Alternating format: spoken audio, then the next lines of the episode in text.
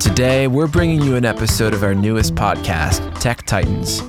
It features our greatest leadership advice distilled into shorter summary episodes.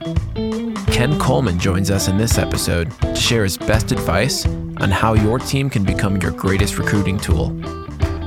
You're listening to Joel Beasley, Tech Titans. Because you have great talks in multiple different areas, but what do you feel like? What's on your heart right now? I'm really locked in right now and really fired up about engagement.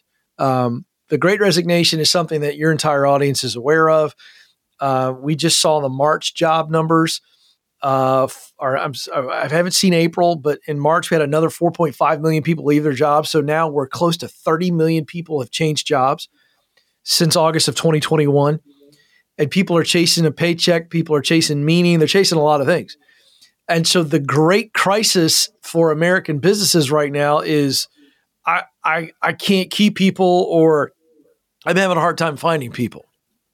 And so what we've got right now is is really a function of a healthy capitalistic economy. And that is in a healthy capitalistic economy, you're always going to have more jobs available than you do people who are unemployed. So, but it gets reported like, oh, the great wage, the great jobs gap, and all this stuff. And it's like these these morons in the media, they don't know anything. They really, they really don't. They have no idea because they're all socialists. And it says like, if you're a capitalist, you go, wait a second. In a capitalist society, you're always going to have uh, an entrepreneurial spirit, people creating jobs all the time. If you look every year at the at the amount of uh, businesses that are opened and started, um, this is the nature of, again, capitalism. So prior to the pandemic, February of 2020, I was talking about on my show and we were looking at the numbers and we had historically low unemployment. We're now a little bit below that. Um, so we're in a new historic low.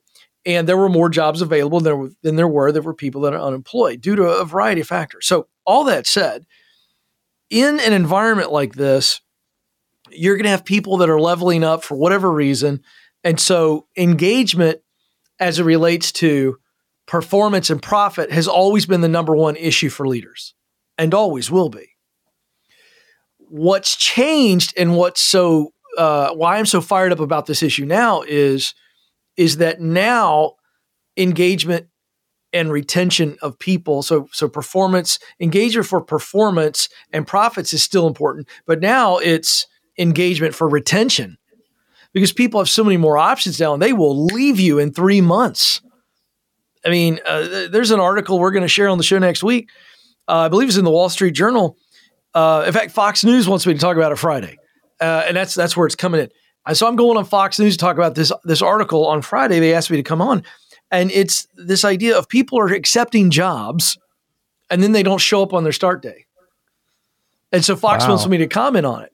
Well, so one of the reasons that this is happening is is the job market is so hot, people have so many options that they're saying yes to you, CTO, listener, viewer, okay? And then if their start date is 3 weeks, 30 days, whatever, 45 days from now, they've got other options. They're either looking for something better even though they said yes, they took a good offer from you, but they're still roving, they're still looking, they're not ready to get married to you. Uh, or a recruiter has reached out to them. And so they said yes to you, but then come wedding day, we got a runaway bride. And, and, so all that is where we sit. And so I've been doing a lot of research on the largest engagement study ever done by Gallup. Um, I've developed a talk that I'm giving in two weeks to 3,000 leaders, um, and it's it's called the Six Rules of Engagement.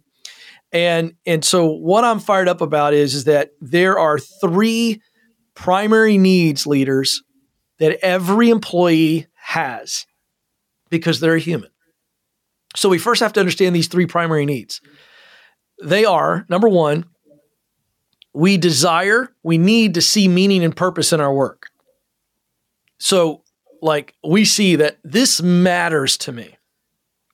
I see a greater purpose beyond just my job and my paycheck. Number two, they we need to be recognized for our unique contribution. That is, you know, Sam, um, Samantha, my amazing publicist right here, like Samantha and I and you needs to hear, hey, Samantha, like your enthusiasm and how you come up with an idea and how you pitch it and you're pushing me to do stuff. I got to tell you, it's really valuable and it's making me better.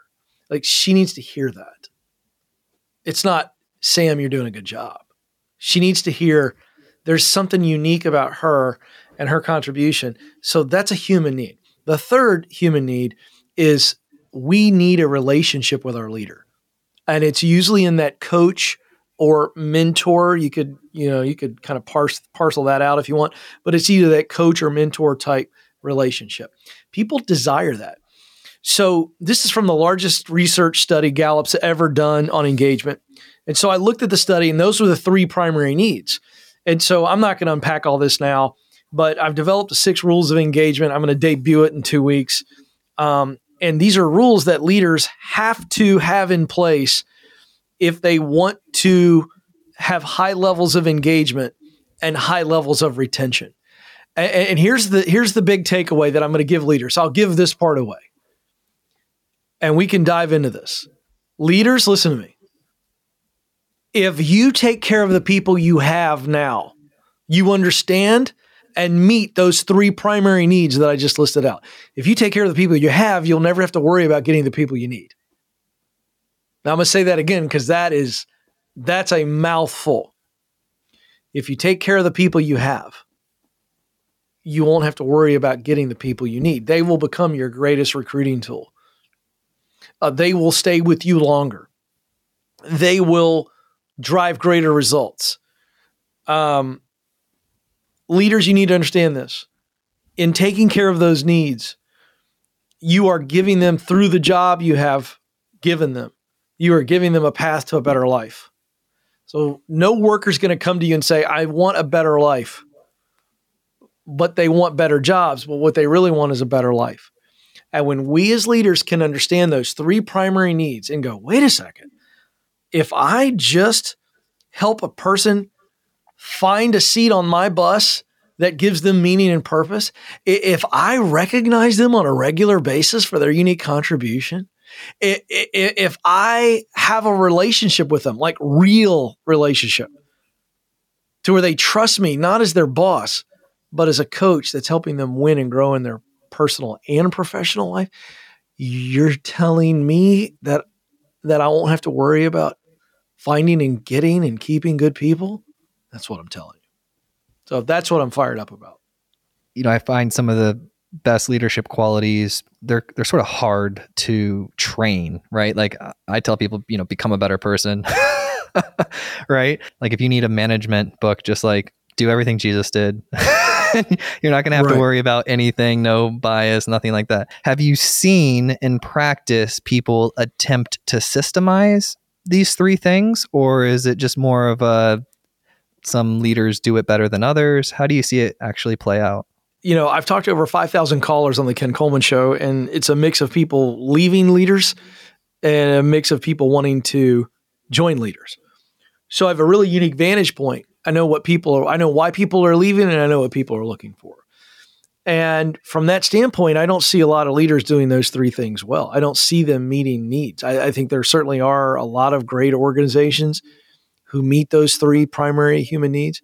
I think there are leaders who are very conscious of those needs and are very intentional to meet those needs. I, I certainly believe that's there. But by and large, I mean, you just you just got to look at the data. You you know, uh, over fifty percent of workers start looking for a new job within three months. You know, it's been said. I don't know who said it first, uh, but it's true. People don't leave companies; they leave leaders. And and keep in mind, leaders, don't get defensive on what on what I just said because many times they leave you not because of what you did to them but what you didn't do for them. So let me say that again because that's a very distinct difference.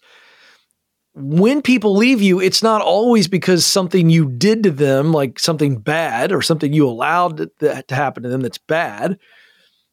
It's many times what you didn't do for them. And again, back to those three primary needs. You, you didn't help them get in a seat on the bus that, that is meaningful and purposeful to them. you didn't recognize them enough or ever for their unique contribution, and you didn't really develop a coach mentor relationship with them. If those needs aren't met, guess what? They're looking. We humans are needy people. And and so, you know, that's that's the deal. So yeah, I'm sure there's organizations that have systemized that. Um, but um, but have you, you know, seen I it firsthand or Uh, yeah, I mean, certainly we do it at Ramsey Solutions on some level. I think we need to be better at it. I think we need to be better at it. Um, I've seen great companies. Chick Fil A does it well. I'm sure Chick Fil A could be better at it. Um, but no, I've not. I because this is new content, and I'm kind of diving into this research, and I've you know come at this. I mean, I'm not. I haven't been looking for it to be able to where I could say to you, this company, I give a A plus on this, this, and this. Uh, you know, I mean, there are a lot of companies that do it well, and and by the way, a lot of companies that do it instinctively, because you could take those three primary needs, and you could just go, you know, look, if you're a servant leader, there's a good chance you're going to meet those needs. But a lot of servant leaders don't know how to get people in the right seat of the bus. They just know something's off.